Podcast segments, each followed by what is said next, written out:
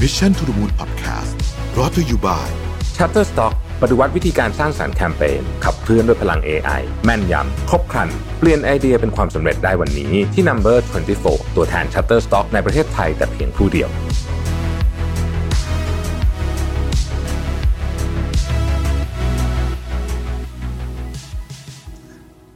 สวัสดีครับ ยินดีต้อนรับเข้าสู่ Mission to the Moon Podcast นะครับ คุณอยู่กับรวิทยานุสาหะครับ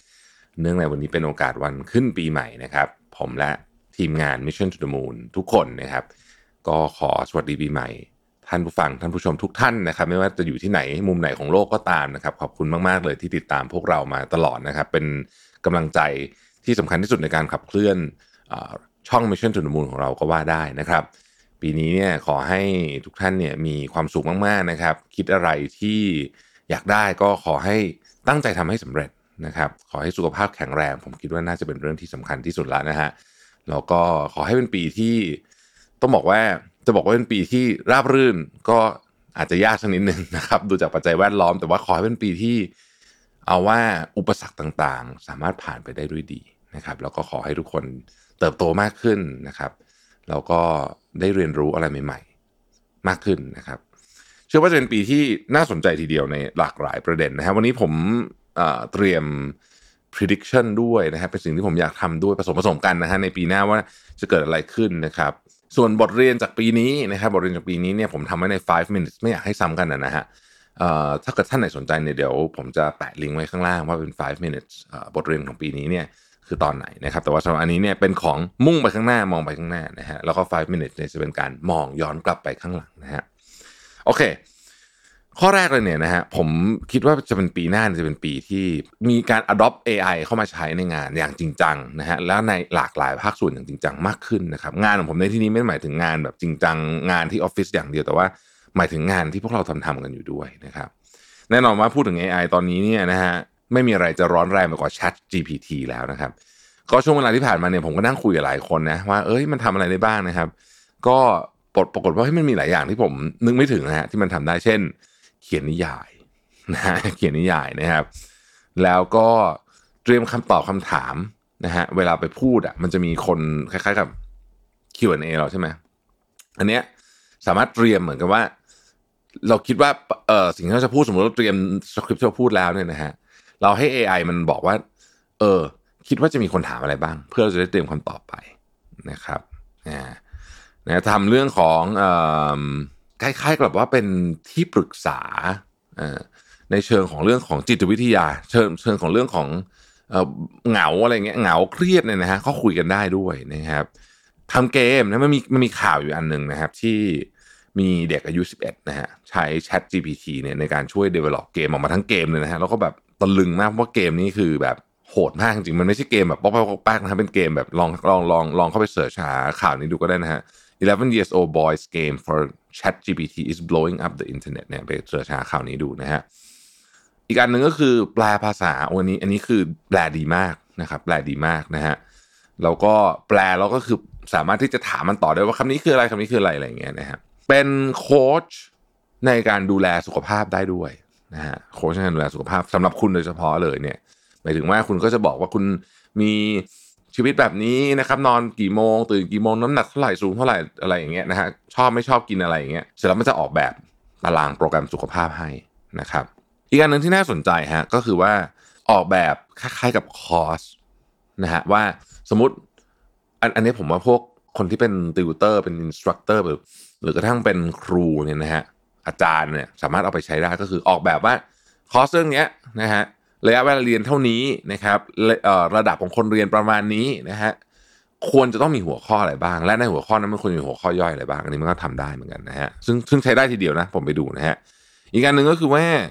ในอินเทอร์เน็ต เวลามีคนมา comment คุณเนี่ยแล้วคุณยังนึกไม่ออกว่าจะตอบอะไรดีเป็นคำถามยากๆเนี่ยอันนี้มาช่วยได้เหมือนกันนะว่าควรจะตอบคำถามคนนี้ยังไงดี เสร็จแล้วแต่ว่าถ้าใช้อันนี้เนี่ยนะครับผมลองเล่นดูแล้วนะครับ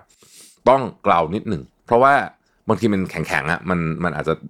แหมไม่ค่อยนั่นเท่าไหร่แต่ว่าโครงสร้างมันดีมากนะครับ เช่น สมมุติว่าคุณ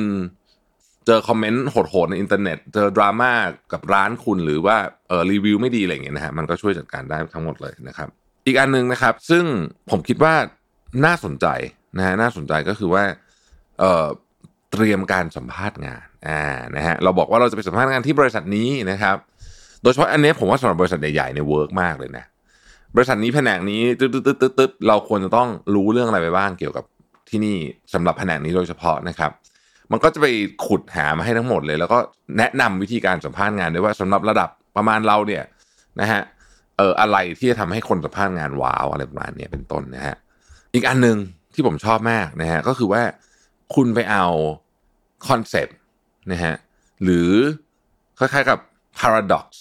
หรือ theory หรืออะไรก็ได้อะไอแบบประเภทที่มันเป็นแบบนามธรรมมากๆเลยนะครับ หรือว่าเป็นปรัชญาเนี่ยนะฮะแล้วให้ให้เจ้าเอ่อ Chat GPT เนี่ย ใช้คล้ายๆกับว่า simplify มันคือบางอย่างมันแบบมันงงมากนะฮะ paradox บางอันที่เคยไปอ่านเนี่ยของพวกกรีกโบราณเนี่ยโหมันแบบมันเข้าใจยาก แต่ว่าให้ Chat GPT อธิบายนะฮะแล้วก็มันจะคล้ายๆกับอธิบายได้ง่ายมากเลยเข้าใจง่ายมากเลยนะฮะซึ่งเป็นอะไรที่แบบเอลังการมากนะฮะแล้วแน่นอนพวกเขียนโค้ดอะไรพวกนั้นไม่ต้องพูดถึงนะครับอันนี้เราทราบกันดีอยู่แล้วว่า Chat GPT เนี่ยทำได้ เพราะฉะนั้นการมาถึง Chat GPT ซึ่งเป็นเพียงจุดเริ่มต้นเท่านั้นเนี่ยนะฮะปีหน้าก็น่าสนใจมากเลยว่าบรรดา AI ทั้งหลายซึ่งอยู่รอบตัวเราเนี่ย จะทำอะไรได้บ้างนะครับ อันที่สองเนี่ยนะครับ ผมคิดว่าปีหน้าเนี่ย จะเป็นปีที่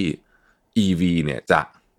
mainstream คำว่า mainstream นี่ไม่ได้หมายถึงว่าจะเยอะชนะรถเอ่อรถสันดาปภายในนะฮะแต่ว่า มันจะมีการเปลี่ยนแปลงในเชิงโครงสร้างตั้งแต่การผลิตนะครับตั้งแต่โครงสร้างพื้นฐานเนี่ยนี่ผมพอทราบอยู่แล้วว่ามีใครลงทุนเรื่องนี้บ้างเนี่ยนะฮะแล้วก็การเปลี่ยนแปลงอีกหลายอย่างเลยนะครับ ที่เกี่ยวข้องกับรถยนต์ไฟฟ้า สิ่งที่ผมอยากจะชี้ให้ทุกท่านเห็นก็คือว่า ถ้าเราดูรุ่นย่อยนะฮะของรถยนต์ในโลกนี้เนี่ยนะครับอ่านะฮะปีนี้ยปี 2022เนี่ยนะครับ จะเป็นปีที่อ่า คนเขาคาดการณ์กันนะ คือตัวเลขมันยังไม่ออกเพราะมันยังไม่วันที่ผมอ่านมันยังไม่ถึงสิ้นปีดีเนี่ยนะฮะเขาคาดการณ์กันว่า Tesla Model Y เนี่ยจะเป็นรถยนต์โมเดลที่ขายดีที่สุดในโลกใช่ครับ คุณฟังไม่ผิดฮะ Tesla Model Y เนี่ยจะเป็นรถยนต์ที่ขายดีที่สุดในโลก ในโมเดลตุเหมือนเหมือนว่าโมเดลนั้นนะฮะแซงหน้าแชมป์เก่า ซึ่งเขาเป็นแชมป์มาตลอด ก็คือ Toyota Corolla นะครับ Toyota Corolla เนี่ยขายอยู่ปีหนึ่งมาสักล้านหนึ่งแสนห้าหมื่นล้านสองแสนคันแถวๆนี้นะฮะ เทสลาโมเดล Y เนี่ยมีโอกาสแซงนะครับในปีนี้แล้วถ้าเกิดแซงได้เนี่ยผมคิดว่ามันเป็นจุดเริ่มต้นเลยนะ ของเขาเรียกว่า EV revolution อะนะฮะก็ก็น่าสนใจ เพราะว่ามันน่าสนใจเชิงที่ว่ามันจะเปลี่ยนโครงสร้างของของผู้คนในการเดินทางเยอะนะครับ ไม่ว่าจะเป็นจุดชาร์จ ไม่ว่าจะเป็นระยะทางที่เดินทางได้ไม่ว่าคือทุกอย่างเนี่ยมันจะเปลี่ยนไปหมดเลยนะฮะเพราะฉะนั้นเนี่ยเราในฐานะคนทำธุรกิจเนี่ยต้องคิดตามต่อด้วยว่า แล้วมันจะมาเปลี่ยนธุรกิจเรายังไงบ้างนะครับอย่าคิดว่าเราทำธุรกิจไม่เกี่ยวนะคือหลายอย่างนี่มันเกี่ยว บางธุรกิจนี่มีโอกาสเพิ่มขึ้นมาเลย เพราะว่าสมมติเอ่อ fast charge ในในจุด charging station มันใช้เวลาสมมติสามสิบนาทีเนี่ยนะฮะเราจะทำอะไรใน30นาทีนั้นได้บ้างกับคนที่อยู่มาชาร์จนะฮะคงไม่ใช่ทุกคนที่จะนั่งเล่นเกมอยู่ในรถหรอกนะฮะมันก็ต้องมีคนลงมาเดินข้างล่างบ้างแหละนะครับ อะไรอย่างเงี้ยนะครับ ถ้าคนที่อยู่ในอุตสาหกรรมนี้นะฮะโอ้โหอันนี้ยิ่งต้องคิดหนักเลย เพราะว่า จะเกี่ยวข้องกับคุณมากๆเอ่อเช่นนะครับคำว่าอยู่ในอุตสาหกรรมนี้เนี่ยไม่ได้หมายถึงผลิตรถยนต์หรืออะไรอย่างนี้อย่างเดียวนะแต่ว่าเรากำลังพูดถึงเรื่องง่าย ๆ อย่างเช่นว่า เอ๊ะปัญหาเรื่องของจุดชาร์จเนี่ยนะฮะซึ่งเจอแน่ปีหน้าก็คือว่าเนี่ยชาร์จเสร็จใหม่ออกนะฮะจองแล้วใหม่มามาแล้วกักคนเอารถไม่ใช่ EV คือมันมีปัญหาเยอะแยะที่จุดชาร์จเนี่ยทำยังไงจะแก้ปัญหาเรื่องนี้ได้นะฮะอันนี้ก็จะเป็นก็จะเป็น value ทั้งสิ้นเลยนะครับ เรื่องที่สามผมคิดว่าเรื่องนี้ก็เป็นประเด็นที่น่าติดตามนะฮะสงครามรัสเซียกับยูเครนเนี่ยนะฮะยาวแน่นอนทำไมถึงพูดแบบนี้นะครับเพราะว่า action ล่าสุดเนี่ยนะฮะที่เป็นข่าวใหญ่ล่าสุดเนี่ยนะฮะก็คือมีการเซเลนสกี้บินไปวอชิงตันดีซีใช่ไหมอันนี้นี่ก็ผมก็ค่อนค่อนข้างแปลกใจทีเดียวนะฮะ คือมันก็เป็นการชัดเจนนะว่าคือจริงเขาไม่มีความจำเป็นต้องบินไปในสถานการณ์สงครามแบบนี้เพราะว่าการออกนอกประเทศในสถานการณ์สงครามแบบนี้เนี่ยมีความเสี่ยงเต็มไปหมดเลย ถ้าเรานึกค่อยๆนึกดีๆนะฮะโอ้โหมันมีความเสี่ยงถูกลอบสังหารถูกอะไรพวกเนี้ยเยอะมากแค่จะออกมาจากเอ่อยูเครนนี่ก็เสี่ยงมากอยู่แล้วนะฮะเพราะฉะนั้นเนี่ยเอ่อหมายความว่าเขาไปเพราะว่าต้องการจะบอกว่าเฮ้ยเราเป็นพันธมิตรที่ใกล้ชิดกัน คือคือเราพวกเดียวกันแน่นอนแล้วตอนนี้นะฮะก็เป็นอาจจะเรียกได้ว่าเป็นการประกาศ คือเหมือนกับการก้าวขาอีกหนึ่งข้างเข้าไปในสงครามของสหรัฐและพันธมิตรนะฮะรวมถึงการส่งจรวด Patriot ต้องบอกว่าเป็นของอาจจะไม่ทันสมัยมากแต่ว่าเป็นของที่ของรักของหวงของอเมริกันนะนะนะฮะแล้วก็เป็นของที่เชิดหน้าชูตาก็ชื่อ Patriot อะคิดดูแล้วกันนะฮะนะแค่ชื่อก็บอกอยู่แล้วนะฮะว่ามันสำคัญขนาดไหนเจ้าจรวดนี้นะฮะในขณะเดียวกันเนี่ยขณะที่เซเลนสกี้ไปที่วอชิงตันดีซีเนี่ยนะฮะเมดเวเดฟซึ่งเหมือนเป็นเบอร์สอง ของปูตินก็ว่าได้เนี่ยนะรองจากปูตินเนี่ยก็เดินทางไปเยือนสีจิ้นผิงที่เมืองจีนนะครับ มันก็ชัดเจนอยู่แล้วอะนะฮะว่าเนี่ยมีการแบ่งข้างกันนะครับแล้วก็ยูเครนนี่แหละ จะเป็นสนามวัดกำลังกัน เพราะฉะนั้นใครที่คิดว่าสงครามจะจบเร็วๆนี้ ผมคิดว่าไม่จบนะครับ ไม่จบแน่นอนนะฮะเรื่องต่อไปก็คือประเทศจีนฮะ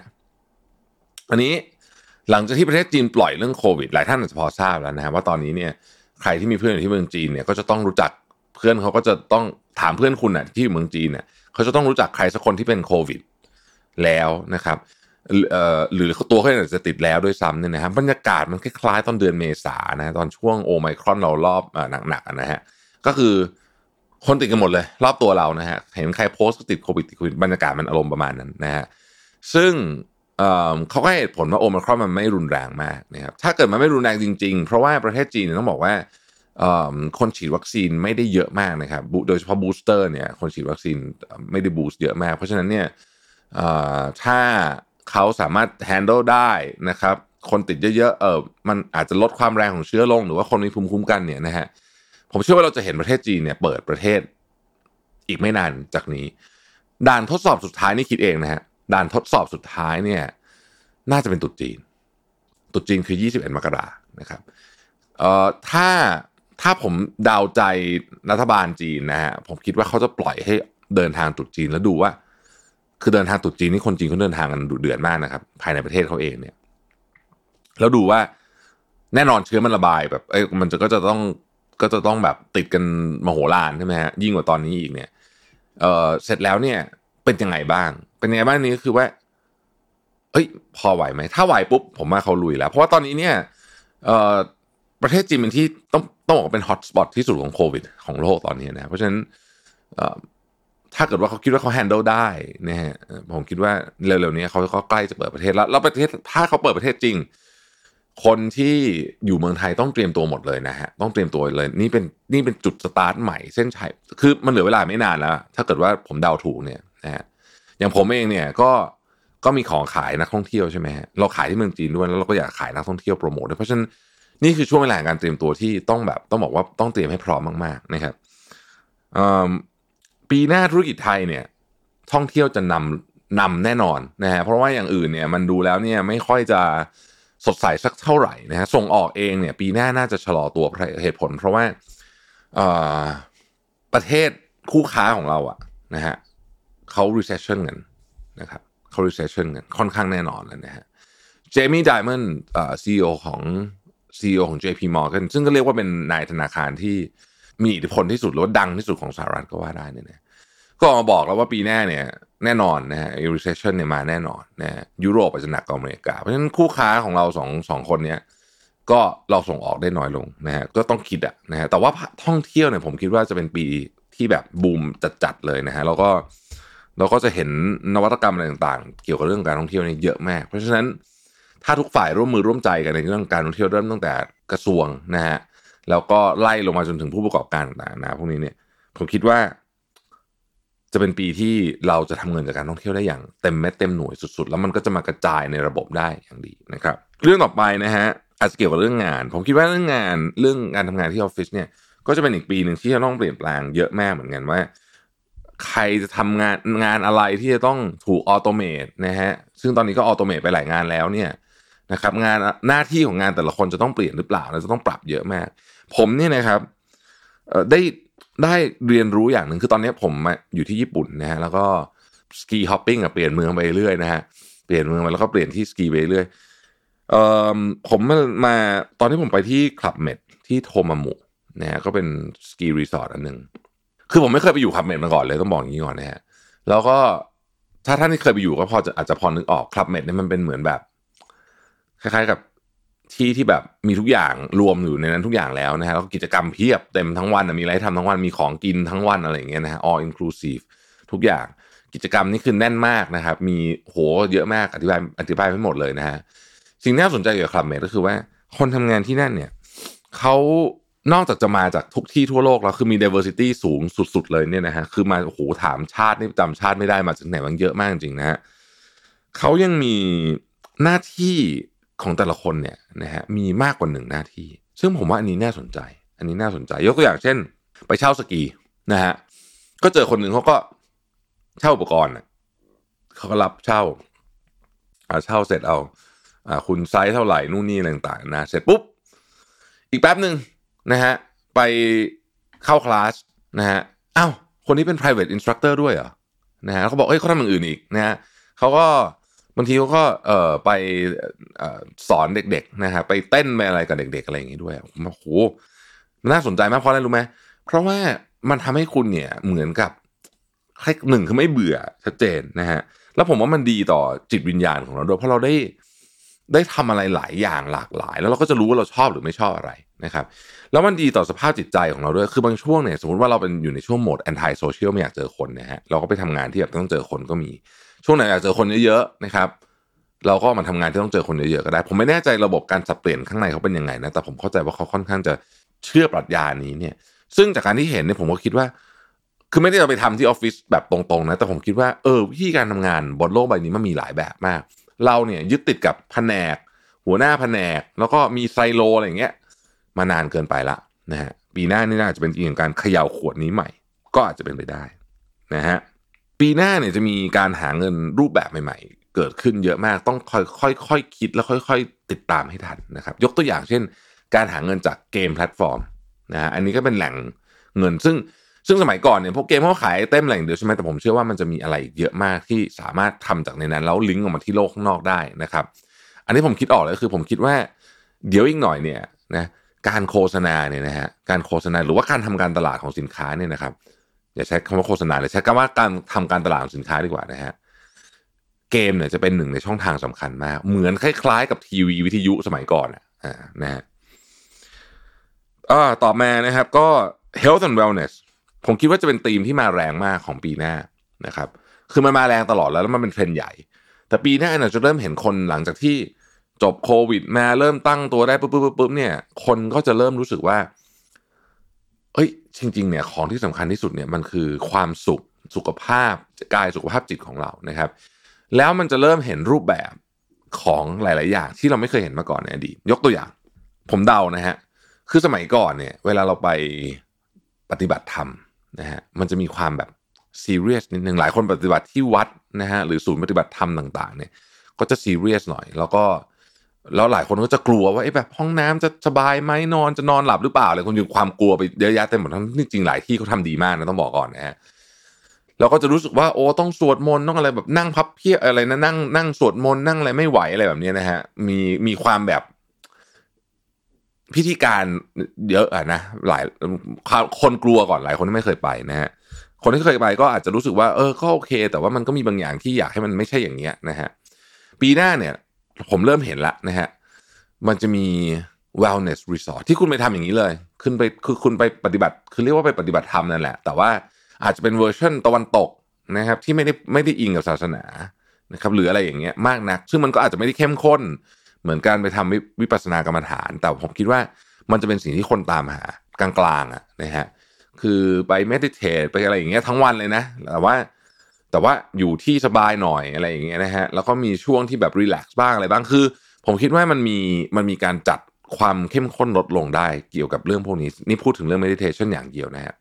แล้วเรื่องอื่นเนี่ยอาหารเอ่ยอะไรเอ่ยพวกนี้เนี่ยคนจะเริ่มให้ความสนใจมากยิ่งขึ้นนะครับ จากที่เราเคยกินโดยที่ก็กินกินไปอย่างนั้นนะฮะไม่ได้นึกถึงสุขภาพอะไรเยอะเนี่ย อนาคตเนี่ยผมคิดว่าคนจะเปลี่ยน perception เยอะ นะครับแล้วไม่ได้เกี่ยวกับเรื่องของอยากจะหุ่นดีอะไรแบบนี้อย่างเดียวด้วย แต่ผมคิดว่าคำว่าสุขภาพดีองค์รวมเนี่ยนะฮะป้องกันตัวเองไม่ให้ป่วย หรือให้ป่วยโอกาสป่วยน้อยที่สุดเนี่ย อันเนี้ยจะมาแรงนะครับ ซึ่งธุรกิจที่ล้อมไอ้ของพวกนี้อยู่เนี่ยโอ้โหใหญ่มาก และจะใหญ่ขึ้นไปอีกเยอะนะเพราะฉะนั้นใครที่อยู่ในธุรกิจนี้ก็ถือว่าเป็นโอกาสแล้วกันนะฮะ คนทำธุรกิจปีหน้าก็ต้องระมัดระวังหลายเรื่องนะครับ เรื่องหนึ่งคือระวังเก็บตังค์ไม่ได้อ่าอันนี้เป็นเรื่องสำคัญมากนะครับ เพราะฉะนั้นเนี่ยต้องเลือกคู่ค้าให้ดีนะครับ อันนี้เป็นเป็นอีกประเด็นหนึ่งที่ผมคิดว่าสำคัญจริง ๆ นะครับ มาถึงเรื่องเซลฟ์บ้างเมื่อกี้พูดเรื่องทั่ว ๆ ไปนะฮะเรื่องเซลฟ์เนี่ยนะฮะอันเนี้ยเป็นสิ่งที่ผมค้นพบว่า คนเราต้องเข้าใจเรื่องนี้จริง ๆ เราต้องเข้าใจสิ่งที่เรียกว่า operating system ของเรา operating system ของเราเนี่ยนะฮะก็คือว่าอะไร สมมุตินะครับ อะไรทำให้เราโกรธนะครับ อะไรทำให้เรากินเยอะนะฮะคนประเภทนี้เจอแล้วเราแพ้นะครับเอ่ออะไรทำให้เราไม่ยอมนอนตอนกลางคืนนะครับ อะไรคืออุปสรรคขวางกั้นการออกกำลังกายของเราอะไรคือความเอ่อเพี้ยนของเราอะไรอย่างเงี้ยคือ พวกนี้อคติของเราคืออะไรนะฮะต่างๆนานาพวกนี้เนี่ยนะครับ เราต้องเข้าใจมันอย่างดีมันคือเหมือน operating system ในคอมพิวเตอร์เราอะนะฮะอะไรที่ไหนอยู่ตรงไหน อะไรทำได้ทำไม่ได้พวกเนี้ยเมื่อเราเข้าใจ operating system ของเราเนี่ยนะครับ เราจะวางตัวเองอยู่ในสถานการณ์ที่ถูกต้องได้ และพยายามอธิบายเรื่องนี้ให้คนอื่นเข้าใจด้วยคนรอบข้างโดยเฉพาะคนสนิทเนี่ยนะครับว่านี่คือ operating system ของเรานะ บางอย่างมันเปลี่ยนยากจริง ๆนะครับ และไม่ควรเปลี่ยนด้วยเออเพราะมันมีประโยชน์ในในบางแง่มุมนะฮะเเช่นเราเป็นอย่าง introvert เนี่ยถือเป็นหัวข้อใหญ่ใน operating system แบบนี้เราก็ต้องพยายามอธิบายให้คนรอบข้างเข้าใจว่าความเป็น introvert ของเราเนี่ยจะทำให้เราเป็นแบบนี้ยังไงนะครับ operating system ของเราเนี่ยมันเกี่ยวข้องกับว่า เราจะเลือกกินอะไรนะครับ เราจะเลือกนอนกี่ชั่วโมง เราจะเลือกอะไรอย่างเงี้ยนะฮะเรียนรู้เรื่องอะไรพวกนี้นะครับ ผมคิดว่าต้องทำความเข้าใจอย่างละเอียดและแมปมันออกมาเลย อืม ลองทำดูนะฮะผมเป็นคนเชื่อในการเขียนในการวาดในการอะไรออกมาเนี่ยแล้วมันจะทำให้เราเนี่ยเข้าใจตัวเองได้มากขึ้นนะฮะอันนี้ก็เป็นเรื่องที่หนึ่งเรื่องที่สองนะฮะปีนี้เนี่ยโดยเฉพาะช่วงปลายปีเนี่ย เป็นปีที่ผมอ่านหนังสือเยอะมากนะฮะเยอะมากจริง ๆ แล้วผมรู้สึกว่าในวัยสี่สิบกว่าของผมเนี่ยนะฮะการอ่านหนังสือสำหรับผมตอนนี้เนี่ยมันมีความสุขมากขึ้น สนุกมากขึ้นเอนจอยมากขึ้น ถามว่าทำไม เพราะตอนนี้ผมรู้สึกว่าผมอ่านหนังสือเพื่อสองอย่างหลักๆหนึ่งคือเพื่อทำให้ตัวเองสงบลงนะครับสองคือทำให้ตัวเองรู้สึก peaceful อะนะฮะอ้าวแล้วมันไม่เกี่ยวความรู้ความรู้อะคือ การอ่านหนังสือมันได้ความรู้อยู่แล้ว แต่ความรู้พวกนี้เนี่ยผมไม่ได้ไม่ได้รู้สึกว่าต้องเอามาทำอะไรมากมาย เพียงแต่ว่าที่ทำให้มันสงบเพราะว่าอ๋อเราอ่านเรื่องนี้แล้วเรารู้เรื่องนี้ละโอเค เราไม่เราไม่ได้ตกหล่นประเด็นในเรื่องนี้แล้วเราก็จะได้ไปต่อในเรื่องอื่นได้นะฮะ peaceful คือรู้สึกว่า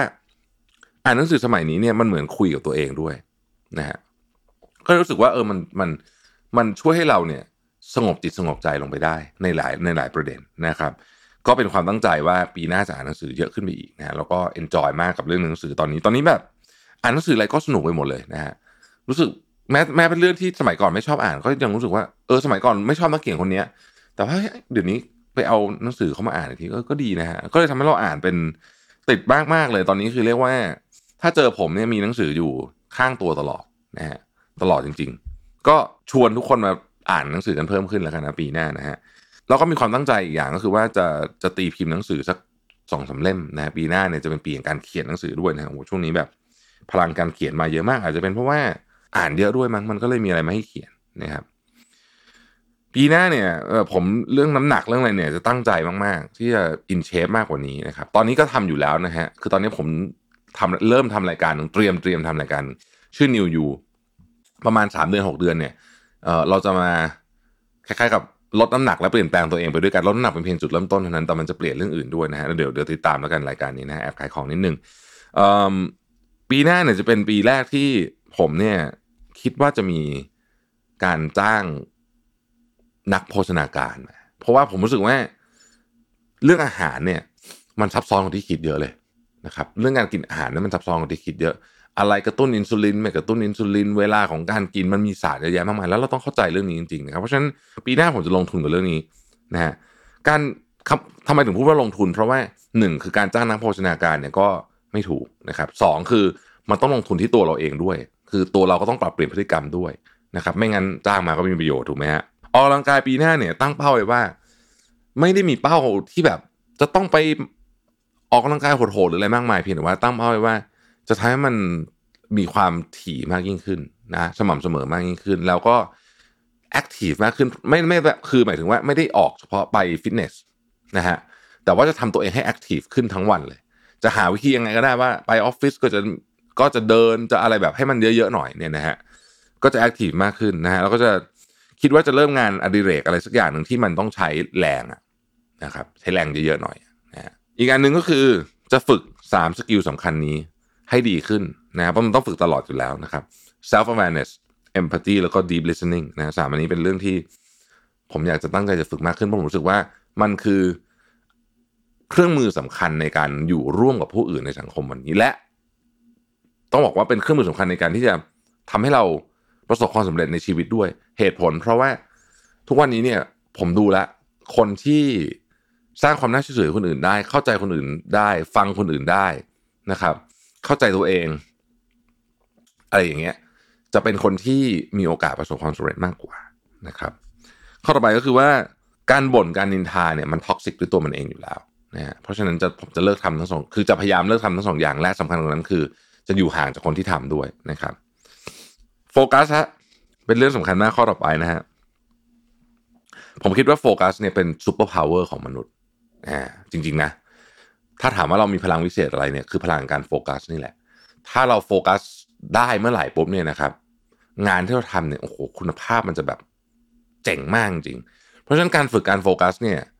จึงเป็นเรื่องสำคัญนะฮะปีหน้าเนี่ยนี่จะเป็นหัวข้อใหญ่ของผมเลย เพราะฉะนั้น การนั่งสมาธิการไม่ได้เทรตลอดตลอดหลาย ๆ ช่วงของวันเนี่ยนะเพื่อเพิ่มพลังการโฟกัสเนี่ยก็จะเป็นเรื่องที่ทำแน่นอนนะฮะทำแน่นอนแล้วตอนนี้ก็ทำอยู่แล้วล่ะ แต่ว่าอยากจะทำให้ดีขึ้นกว่านี้อีกนะครับปีหน้าตั้งใจว่าอันนี้คือเล่าเรื่องตัวเองให้ฟังนะตั้งใจว่าจะลงเรียนคอร์สจิตวิทยาแบบยาวๆสักคอร์สหนึ่งยาวๆคือสักสองสาเดือนแหละไม่ได้ยาวมากหรอกนะฮะผมรู้สึกว่าจิตวิทยาเนี่ยเป็นศาสตร์ที่ อนาคตเนี่ยจะ จะรุ่งเรืองมากไม่นับสายเทคโนโลยีนะตัดสายเทคไปพวกนั้นรุ่งเรืองอยู่แล้วนะฮะแต่จิตวิทยาเนี่ยเป็นอีกอันหนึ่งที่รุ่งเรืองมากนะครับผมมีความรู้เรื่องนี้น้อยมาก เพราะฉะนั้นก็เลยอยากจะอยากจะเรียนเพิ่มเติมนะฮะอยากจะเรียนเพิ่มเติมก็กำลังหาอยู่ว่าจะไปเรียนที่ไหนอะไรยังไงดี แต่จริงเขาก็มีผมก็เห็นคอร์สออนไลน์อยู่บ้างนะ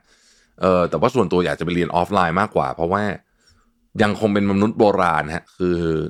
เวลาเจอหน้าครูอะไรอย่างเงี้ย นะจะตั้งใจมากกว่านะไม่รู้ทำไมเหมือนกันนะฮะ Mission ใหม่ปีหน้านะครับMission หมายถึงว่า Mission to the Moon เนี่ยจะมีกิจกรรมใหม่ๆ เยอะมากเลยปีหน้านะครับเอ่อต้องให้เครดิตกับทีมงานทุกคนนะครับ แล้วก็ขอเอ่ยชื่อถึง 3 คนที่เป็น head ของเราด้วยนะฮะ head ของ Mission to the Moon มี 3 คนมีอ้ำอาย แล้วก็ฝ้ายนะครับ ซึ่งดูคนละคนละฝั่งกันเนี่ยนะสามคนนั้นเขาตั้งใจมากเลยที่จะ create อะไรใหม่ๆนะครับให้ทุกท่านได้ติดตามนะครับมีเยอะมากจริงมี คอร์สใหม่มีโอ้มีอะไรเยอะแยะเต็มหมดเลยนะฮะที่น่าสนใจมากในในในหลาย ๆ อันนะครับ ก็หวังว่าปีหน้าก็จะเป็นปีที่ที่ดีของของชาว Mission ด้วยนะแล้วก็เชื่อว่าคอนเทนต์หรือว่างานหรือว่ากิจกรรมต่าง ๆ ที่เตรียมไว้เนี่ยจะถูกใจนะครับ ทุกท่านนะครับ โอ้วันนี้ก็นั่นแหละฮะก็เป็นตอนปีใหม่อาจจะยาวนิดหนึ่งนะครับ จบแล้วนะฮะจบแล้วที่เตรียมมาจบแล้วนะครับ ก็ผมคิดว่าปีปีหน้าก็จะเป็นอีกปีหนึ่งที่น่าตื่นเต้นนะครับ แล้วก็อย่าลืมนะว่า ความรู้สึกของปี 2022นี่มันผ่านไปเร็วมากใช่ไหมครับปีหน้าก็เหมือนกัน ดังนั้นเนี่ยเราไม่มีเวลาเยอะนะฮะคิดจะทำอะไรต้องลงมือทำต้องลงมือทำเลย เพราะว่าเวลามันน้อยฮะแล้วเวลาชีวิตเราก็น้อย เวลาเป็นของที่เอากลับไปไม่ได้มากที่สุดนะเป็นของที่มีค่าสุดของเรา เพราะฉะนั้น อย่าปล่อยเวลาทิ้งไปให้ให้ให้เอ่อให้มันเสียไปซะอย่างนั้นนะครับ ขอให้เป็นปีที่เราเติบโตมาก ๆนะครับ เติบโตในเชิงความรู้ เติบโตในเชิงประสบการณ์ต่างๆนะพวกนี้มาก ๆนะครับ ขอเป็นปีที่ดีของทุกคนคำว่าดีในที่นี้ไม่ใช่ดีตลอดเป็นไปไม่ได้อยู่แล้วนะครับ แต่ขอให้เราถ้าวันหนึ่งเราล้ม ขอให้เราได้เรียนรู้จากประสบการณ์ที่ล้ม ถ้าวันหนึ่งเราเสียใจขอให้เราได้เรียนรู้อะไรจากความเสียใจนั้น และไม่พาตัวเองไปอยู่ในจุดนั้นอีกถ้าเป็นไปได้นะครับ วันที่ประสบความสำเร็จ ขอให้รู้ว่ามันเกิดจากอะไรใครช่วยเราบ้างนะครับ ขอให้ทุกคนสามารถ เข้าใจตัวเองได้มากขึ้น เข้าใจว่าอีโก้ของเราทำงานยังไง เข้าใจว่าจิตใจของเราทำงานยังไงนะฮะแล้วขอเป็นปีที่ทุกคนสุขภาพดี สุขภาพแข็งแรงนะครับ แล้วก็ได้ใช้เวลาอยู่กับคนที่เรารัก คนที่เราอยากอยู่ด้วยเนี่ย มากที่สุดเท่าที่จะมากได้ ขอให้ปี 2023 นี้ เป็นปีที่ยอดเยี่ยมมาก ๆ ของทุกคนนะครับ สวัสดีปีใหม่ทุกคนนะครับ ลาไปก่อนนะครับ แล้วพบกันใหม่พรุ่งนี้นะครับ สวัสดีครับ Mission to the Moon Podcast Presented by Number 24 ตัวแทน Shutterstock ในประเทศไทยแต่เพียงผู้เดียว ให้ทุกการใช้งานลิขสิทธิ์เป็นเรื่องง่าย สร้างสรรค์ด้วยความมั่นใจ It's not stock it's Shutterstock